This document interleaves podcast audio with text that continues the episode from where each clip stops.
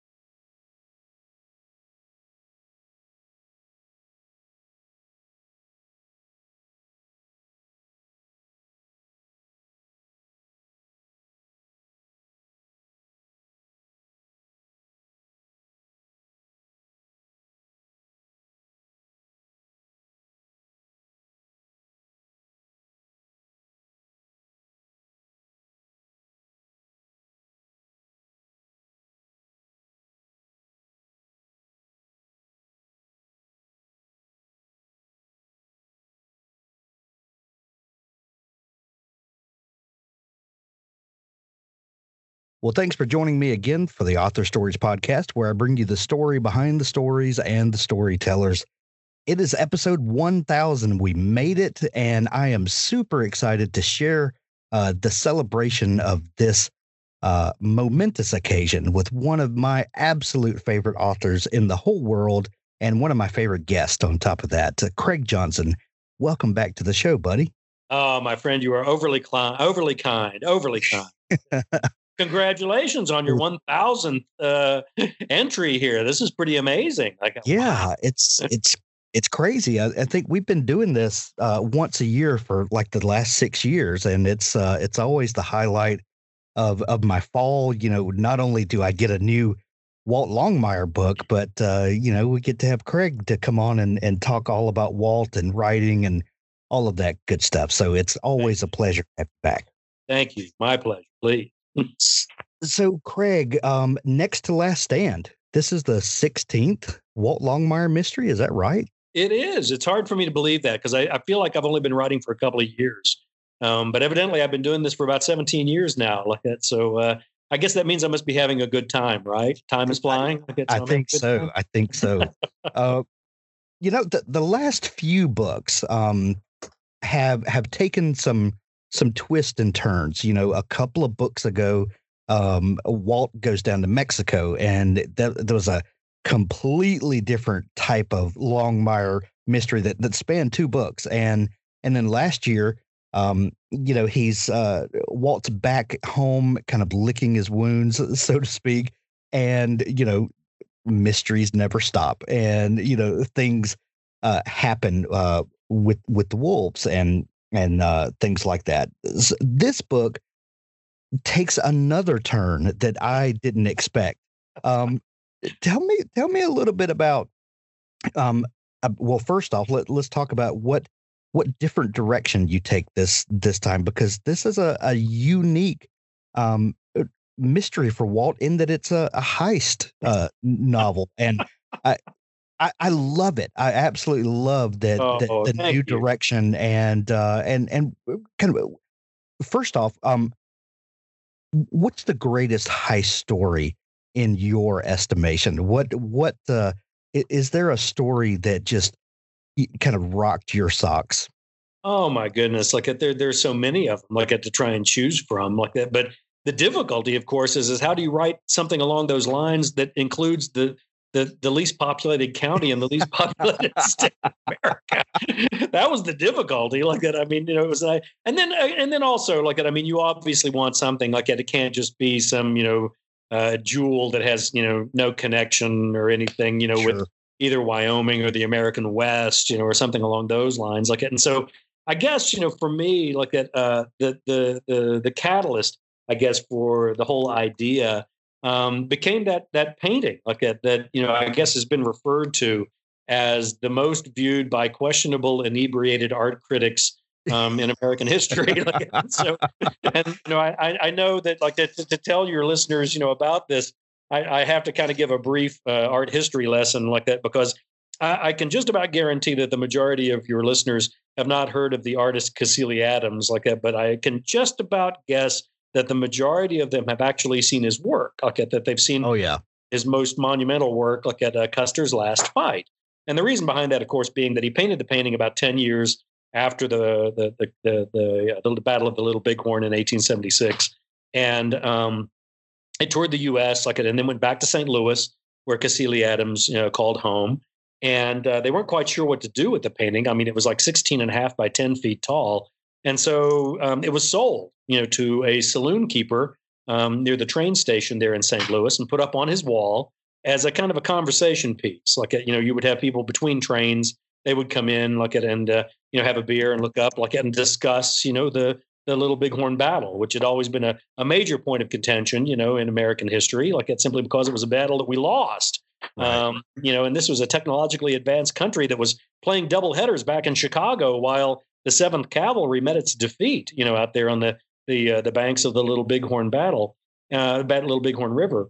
And uh, and so anyway, like it hung there for a number of years, like it, and then what happened, of course, was is what happens with a lot of these, you know, these type of uh, establishments. It went out of business, like it, it went bankrupt. And so, you know, one of the largest creditors they had there in Saint Louis was a then small brewery by the name of Budweiser. And uh, Augie Bush, like it, never, you know, to let that money float away, you know, marched into the saloon one day like it and said, "Hey, you owe me thirty thousand dollars for all the beer. What are you going to do?" And they said, "We're bankrupt. We don't have any money." And he looked up on the wall and said, "I'll take the painting." So they peel the painting off the wall. He rolls it under his arms. He walks back up to the brewery, you know, rolls it out on a table there in front of his merchandising guys and says, "All right, um, we're going to make posters. We're going to make posters of this painting, and we're going to put Budweiser down there on the bottom. And we're going to send them to every bar, every saloon, every restaurant in the American West, as long as they're carrying Budweiser beer. And by the time we're done with this promotion, we're going to be a much larger brewery." And boy, did it work. With a vengeance, it worked. You know, uh, Anheuser-Busch became one of the largest breweries in the world.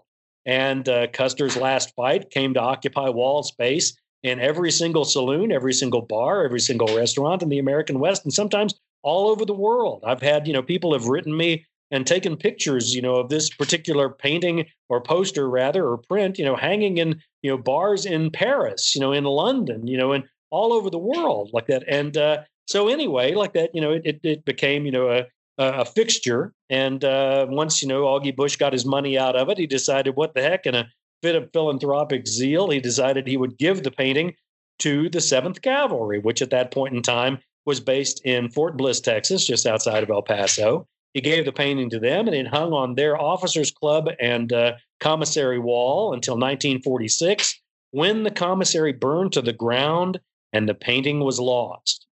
Or was it? And therein lies the MacGuffin, you know, for this particular book. Um, you know, this this painting might still be out there floating around and existing, and if it does, it's worth like twenty-five to thirty million dollars simply because of the cultural space that it inhabits in American history. And then, of course, the difficulty became, you know, trying to, you know, make this be something that would be uh, that would involve the sheriff of the least populated county or least populated state there in Absaroka County. Um, the fortunate aspect of it being that we have the uh, Fort McKinney Veterans Home just outside of Buffalo that's been there since, you know, uh, a couple of years after eighteen seventy-six in the response to the Little Bighorn battle, and became the Veterans Home of Wyoming. And so I asked the local sheriff, I said, you know, "Have you guys ever had any interaction with the Veterans Home?" And they said, "Oh, yeah, you know, uh, whenever these guys pass away, like, at, you know, they, the Foot Lockers might have things in them that, you know, maybe shouldn't be there, whether it be weapons or ammunition or something like that. And we're called to go in and pick up those things and take them away." Well, they also find a, a Forsheim shoebox with a million dollars in it. Opens up a mysterious past, you know, for Charlie Stillwater, one of the veterans, and one of the waivers, like that, who sits out in front of uh, the Wyoming Veterans Home in waves of traffic. And uh, I, I thought that's probably the conditions that Walt will find himself in. I love it. I, I've often wondered how this painting became synonymous with, with Budweiser beer and like, like, like, you know, what, what would connect these two seemingly at odds, well, not at odds, but totally disconnected. And that's a fascinating story. You know, um, one, maybe one reason that we're so fascinated with history is because uh, there are, there are these crazy disconnected uh, connections that, that we just can't see from modern times. Is, is that, you know, I, and I understand the, the um, political connections and, and all of that about why people still visit the Little Bighorn and uh, and and debate this. But uh, is it because people are looking for lost connections? Like like why do we still obsess over historical events and connections like this? Well, I think that there's an ambiguity, you know, to the Battle of the Little Bighorn, which lends itself. Um, there's a mystery, and and you're never going to hear me badmouth mystery. Right. Um, it's always going to be a great way to get to get the reader involved. You know, whenever you have that cipher of, you know, four plus X equals eight, you know, you're going to automatically think, well, what is X? And right. try and solve that problem. And I think that, you know, of course, you know, as a historical reference, like, a, you know, historians have been trying to figure out, you know, what is X, you know, with uh, the Little Bighorn, what it was that happened.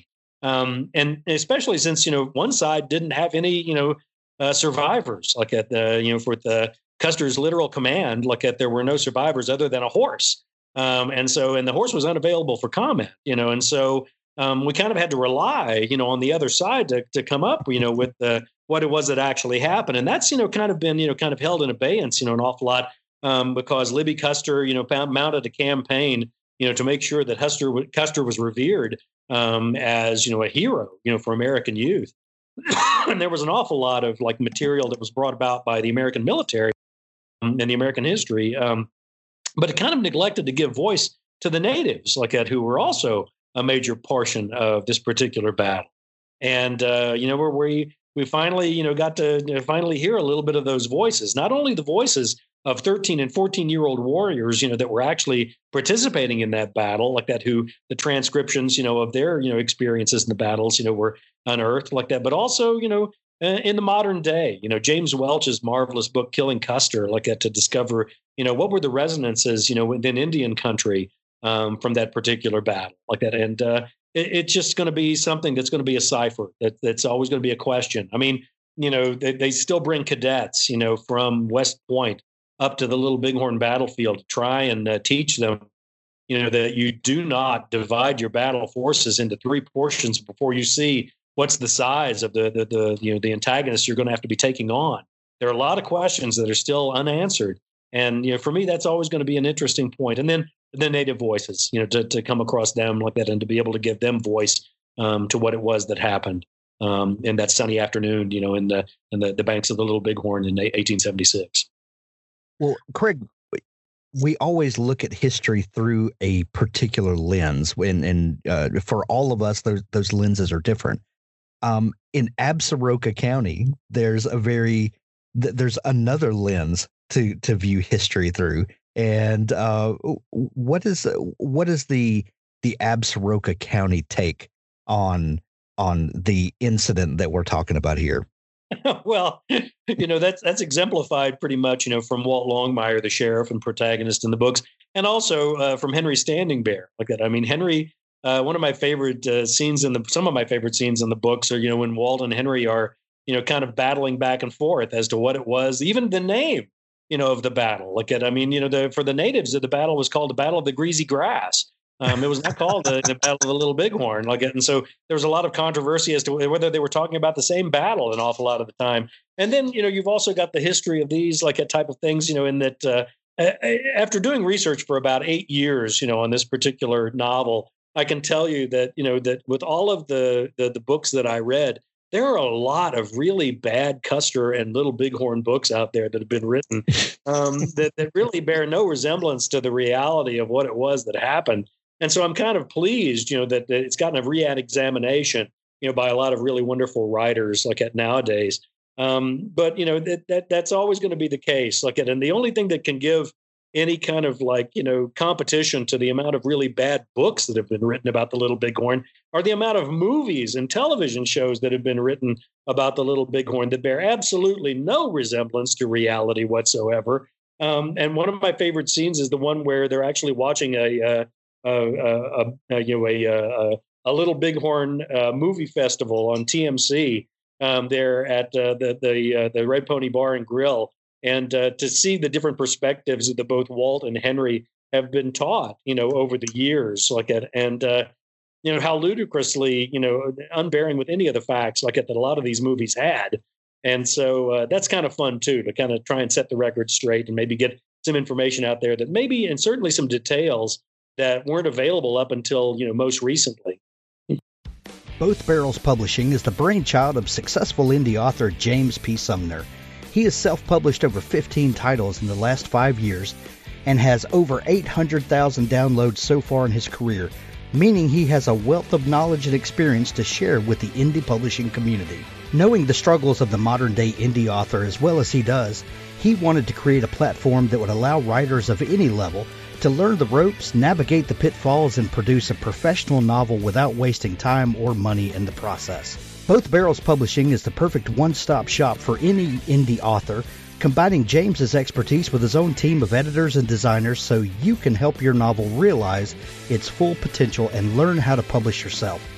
The purpose of Both Barrels Publishing is to help indie authors get their novels ready for publication without all the stress, hassle, and unnecessary expense. We want to make your lives easier, which is why we're giving you access to a top-notch team to publish your novels, along with a generous discount on their services. You can also work one-on-one with James to learn the intricacies of self-publishing. No hidden cost, no false promises. We simply want you to publish the best version of your novel. both barrels publishing dot com.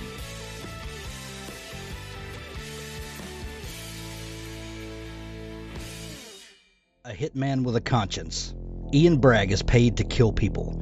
Only bad people, and not many, but for a great deal of money. Case the target, make the hit, move on, until he meets the woman with sparkling green eyes who changes everything. A few pre-readers had this to say about Ian Bragg. Mark Dawson, million-selling thriller author, says a rip-roaring ride from start to breathless finish. Craig Martell hit a home run with The Operator. The taut, lean prose and lightning-fast pace make this a page-turner without sacrificing an ounce of story or depth. You'll find yourself rooting for the hitman main character as he faces the toughest decision of his career. The Operator is the start of a new thriller series I expect to see burning up bestseller list for years to come, says A C Fuller, author of The Crime Beat and Alex Vane Media Thrillers. Suave, romantic, and lethal, Ian Bragg is everything you want in a highly paid assassin. Can't wait to ride this train, says James Blatch, self-publishing formula. It's been a long time since I fell this hard in love with a book, a very long time, author of Women of Wine County romantic suspense Terry Wells Brown says. Grab this book from Craig Martell, The Operator. Speaking of Henry Standing Bear, uh, Lou Diamond Phillips was on the show just a few weeks ago uh, talking about his phenomenal new book, The Tinderbox. Uh-huh. And, um, y- you know, we I had to ask him, you know, about Henry Standing Bear and, and his connection with that. And um, one thing that that you find is with people that have been involved with Longmire, um, there are these are indelible prints that have been put on these people, like these people like. Lou Diamond will always be Henry Standing Bear. Uh, that, you know, there's a connection there. Um, and, um, uh, you know, the same with um, with with Robert Taylor, you know, as being the, the screen version of uh, of Walt Longmire. And and we've talked before about the difference in, in Robert Taylor being the visual um, representation in the T V show and the Walt of the books. They're they're a little different. Uh, But, you know, having these people that you have become friends with and and still have a connection with today, um, do do these relationships, connections, do they affect the story going forward for you? Not really. Like, I mean, you know, but I mean, it's it's it's a an incredibly impactful medium, you know, television sure, and the motion sure. pictures. um, they, they have a large scale impact, you know, and especially visually. Um, but I had been writing the books for about seven or eight years, you know, before Warner Brothers came knocking on the door and said they wanted to make a T V show um, out of Longmire. Like, and so I, I had these characters, you know, pretty well solidified in my head. The other thing is, is that, you know, I'm a victim of um, what Wallace Stegner used to call the greatest, um, you know, uh, uh, piece of fiction and, and, and literary history is the disclaimer at the beginning of every book that says nobody in this book is based off anybody alive or dead.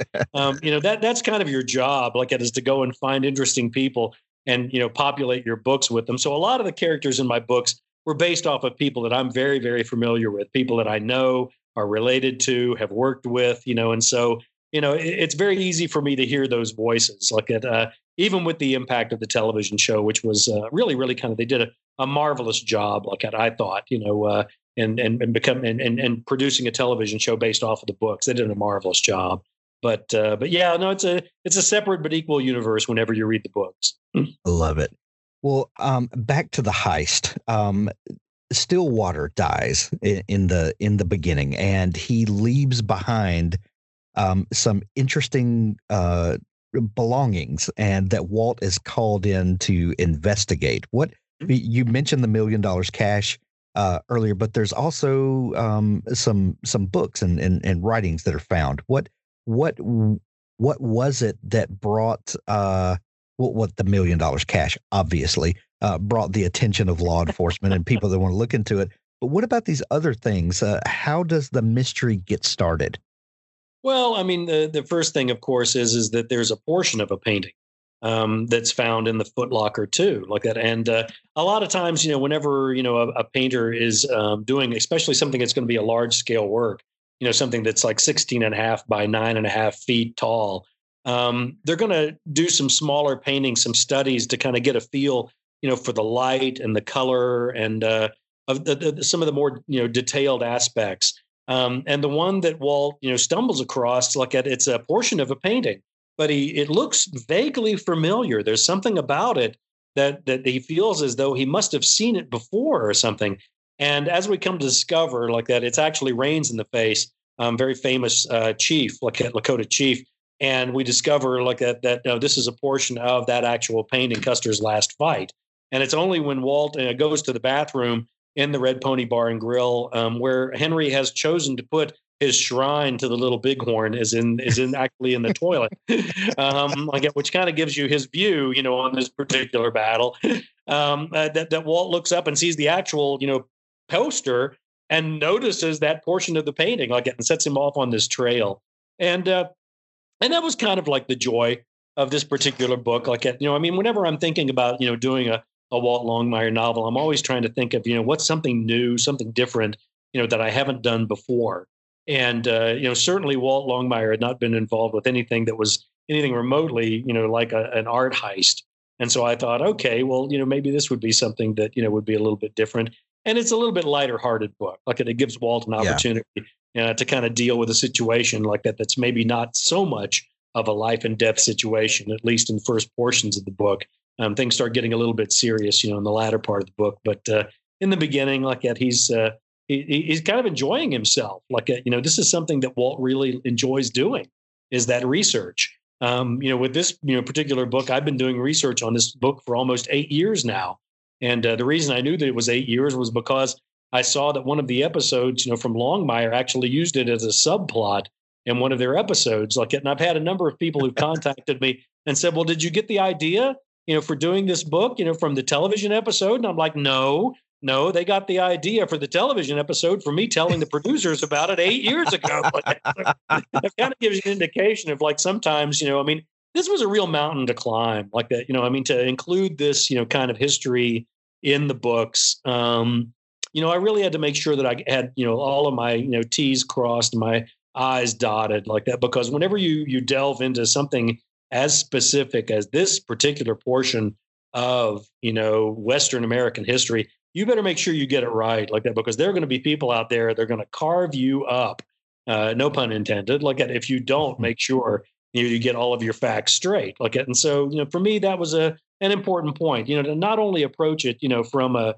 a different perspective, from the perspective of the painting, you know, but to also make sure that you get it right. Like, and after about eight years of research, I finally felt as though I had enough packed into my head that that I could sit down and actually write this book. And uh, and hopefully, you know, I won't send anybody off down the trail of uh, of, of of being incorrect, you know, because uh, you don't want people, you know, quoting from your books or using your books as research purposes. You got to make sure you get that stuff right. Like, at Hollywood's done it wrong for so long. Let's make sure we get it right. Yeah.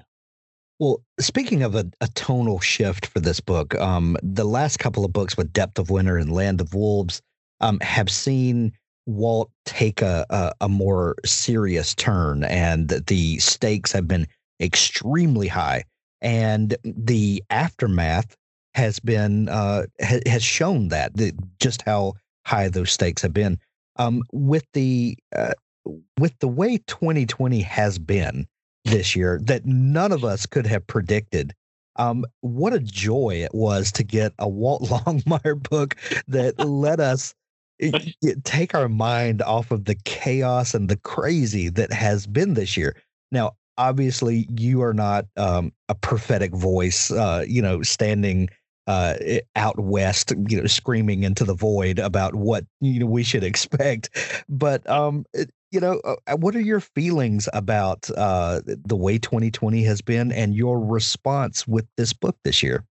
Well, I mean, I'm I'm a ferocious optimist. I truly am. Like that, and I I'm a firm believer, like it in science, like it, and a firm believer, like it in American society and culture, like it. And I think, you know, as long as we're listening to the right voices, you know, obviously, like it, this is a problem that, you know, will be overtaken, like that. And, uh, you know, the difficulty for me, like that, you know, is, and when you live in a town of twenty-five in northern Wyoming, I think I've been in quarantine for the last seventeen years. I just haven't been aware of it, like that. Right. And, uh, you know, I, I kind of miss, you know, being out on the book tours, like at a. I, I really enjoy, you know, I, I really enjoy the tours. I really enjoy meeting with the readers and talking with them. That's one of the great joys of my life. Like that, but that's only about like one month um, out of my year. You know, the rest of right. my year is me sitting in a room, locked in a room with my imaginary friends, typing about them like that. And so, um, you know, my, my life really hasn't changed all that much like that, but I, I certainly, you know, have, you know, uh, Uh, you know, empathy, like for the people who are out there, you know, dealing with these situations, the first, you know,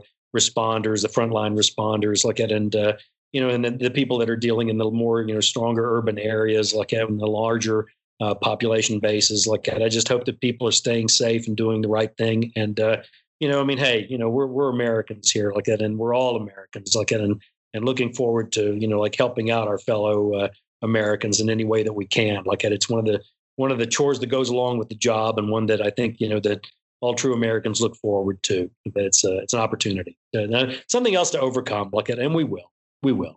Absolutely.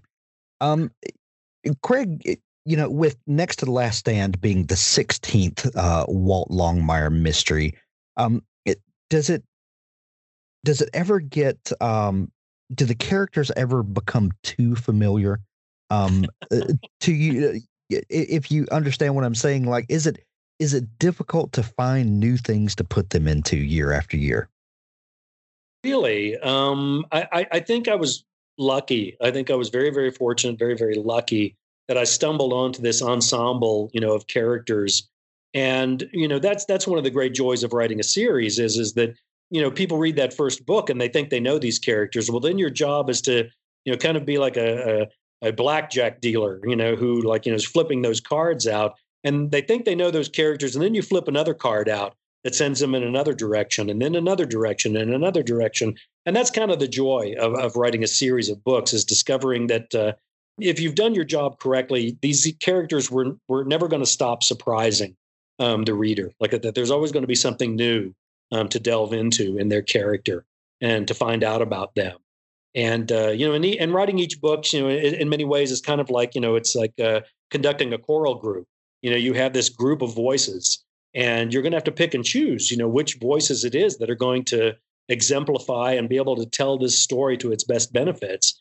And, uh, you know, that, that means there's going to be a constant flux of these characters, an ebb and a flow of this ensemble like that. And after every book, you know, there, there are emails that I get. There are the emails that say you beat up on Walt too much in the last book, do take care of him in the next book, you know, and take it easy on Walt, would you? You know, which is very complimentary like that, because that means that they really believe that Walt is real like that. And, right. uh, need to take good care of him. Like I had to make him last. Like I did. And then the other one was, is there was not enough of my favorite character, insert name here. You know, whether there was not enough of Henry in the last book, or there wasn't enough Vic in the last book, or there wasn't enough Lucian in the last book, or Ruby in the last book. I knew I'd reach a certain point whenever I started getting emails of people that said, you know, there really wasn't enough dog in the last book. Like, and so, you know, that's, that's, that's very enjoyable too. Like that, that these, these characters are, you know, are very close for people like that. And they, they care about them and, and worry about them like that and wait for the next installment, just like good friends, uh, an opportunity to, to meet up with them again like that. And, uh, you know, you don't take anything like that lightly, you know, whenever you're a novelist, you know, you, you really have to realize like that, that there are responsibilities that go along with that. Some of those responsibilities might be things that, you know, that the readers, you know, are not aware of or, or don't particularly appreciate like that. But, uh, you know, trying to do something new with each book, trying to, you know, trying to, you know, not, you know, become formulaic and uh, doing the same thing over and over again. That's, that's part of my responsibilities as an author of a series too. One of the challenges that you've set for yourself uh, and that, that people that are paying attention get to enjoy is that each Longmire mystery is, uh, is advancing one season. So you tell a story across the whole year, and we get to experience the world through kind of real-time changes that happen like that. Um, has that become uh, challenging for you? Or is it uh, one of those things that, well, you know, I know I'm going to have these ser- sort of environmental changes, and that may set up, you know, X or Y for this story? Does it become something that helps you, or is it a challenge that you have to, you know, find ways to solve new puzzles? No, it's one of the joys. It's it's yeah. one of the joys like that. I mean, you know, anybody that's ever lived, you know, in the Rocky Mountain West knows that July is nothing like January. Um, so that, that gives me very different, you know, uh, environments, you know, for each book. Now, the difficulty that does create, it's interesting you should bring that up like that, but uh, the difficulty that does create is that if I stumble onto a plot for a storyline that I want to use, I have to ask myself, you know, there are two questions I ask myself. The first one is, how is this going to advance the development of these characters? Where are the characters that are going to be impacted by this? Where are they right now? And, you know, what kind of an effect is this going to have on them? And will it advance that? You know, and so, you know, I never want to do a book where the characters are just the same when the book ends as they were at the beginning. Um, I want them, you know, to evolve. I want them to change. That's kind of important to me. The other one is, is that, you know, I may come up with a, a storyline such as this one, the one that takes place in Next to Last Stand, that might not fit with the period of, you know, the seasons that, you know, that I'm at at this particular time. So I have to kind of like take that book and put it on the shelf and kind of wait until the season that, you know, will best exemplify um, that book comes around. Um, I, I, I, you know, missed, you know, the winter. I mean, I missed the win- the summer for this particular book, and then came back around like that. And uh, I had to wait, you know, a full year, you know, before, I mean, a full four years before I could sit down and actually write this book, you know, because I knew it was a summer book because they had to go out on the battlefield. They had to be traveling relatively easily, you know, around the high plains. And there just wasn't any way that I could do that as a winter book. I was going to have to wait until summer came back around for Walt Longmire for me to be able to do it, which meant, of course, that Walt would be about a year older. But I, did, I thought I could probably, he could suffer that and be all right. you, you know, um, in South Mississippi, sometimes January is very much just like July. There's not not a whole lot of difference in seasons here. We, you do have that we, advantage. You do yeah, have that advantage. Like, also the food and also the music in, in Mississippi. Yeah. I have to well, say, I guess we, so. we get we get three serious weeks of winter most yeah. years. So. So that snowblower's not getting a great workout. Then is what I'm hearing. No, we use we use those for leaves. So we lots of uh, lots of oak trees that need leaves cleared. That's uh, that's that's usually what those get used for.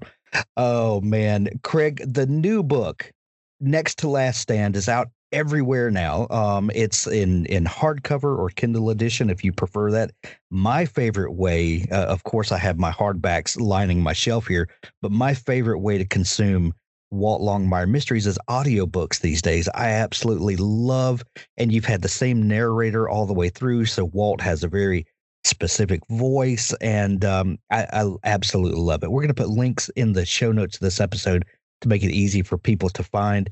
What, what what's your opinion on the audiobooks, by the way, while we're here? Um, what, what do you think about that form? I can only take like, you know, a, a certain amount of credit, you know, for what, what happened. It was a little bit of a perfect storm there. Uh, I, I had a short story like that that uh, was in Cowboys and Indians magazine that won the uh, the uh, Tony Hillerman short story uh, award. Like at, and one of the the benefits was is that you actually got to go have dinner with Tony Hillerman.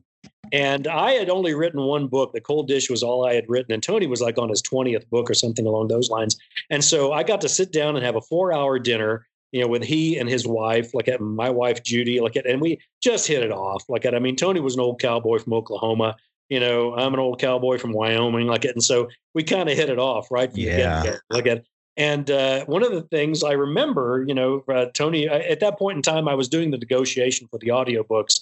Um, you know, for the Walt Longmire series. And, you know, Tony offered up the information. He said, well, you know, you know, see if you can get George Guidall as one of your readings, because George Guidall does all of mine. And, uh, and I've never had to look back. He does a marvelous job. And so the next day I was talking to Recorded Books and they said, well, we've got a couple of readers we're thinking about. One of them is George Guidall. And I said, him. And they said, you don't want to hear the others? And I was like, nope. No, if he's good enough for Tony Hillerman, he's good enough for me. And uh, and George has just been an absolute joy. I mean, just an absolute joy um, to work with. Like he's just a, a consummate performer, um, such a sense of detail in everything yeah. that he does. I mean, one of the, the great joys about whenever one of my books comes out is I get that phone call from George where we sit down and we go through the book. Look at, and, you know, George is, you know, he, he wants to know the subtext. He wants to know all these different aspects of, you know, the, the novels that, you know, that maybe a lot of people don't notice. But boy, it has an effect on that audio performance that he does. And uh, I wouldn't trade George for anybody in the world. Like that, he's just absolutely magnificent. Absolutely. I concur and highly recommend the audiobook. So we'll put links to all of it so people can buy it in whatever form they prefer. Um, Craig, where can people find you online if they want to dig into all the great stuff you're up to? Oh, there's like, and obviously my website, which is craig allen johnson dot com, C R A I G A L L E N J O H N S O N dot com. Um, we keep all of our information up there like that. You can get up to date just about everything. I'm on Facebook, look at it, uh, Craig Johnson Official with a blue check, check mark. You can find me there. Um, I try and post, you know, just about on a daily basis. I'm on Instagram, like at uh, as Ucross Pop twenty-five, which is of course Ucross population twenty-five here in Ucross, and uh, and and uh, and all the fine bookstores everywhere, like that, and uh, maybe some crummy bookstores too. I'm out there in them too, like about looking for them. Craig, it's always a joy and a pleasure to get to hang out with you and catch up. Um, I'm looking forward to next year and uh, keep. Keep those Longmire mysteries coming. We appreciate them. Absolutely. My appreciation and let me on your show. I'll see you again next year. Sound good? Sounds good. Thank you, Craig. Have a great day. You bet. You too.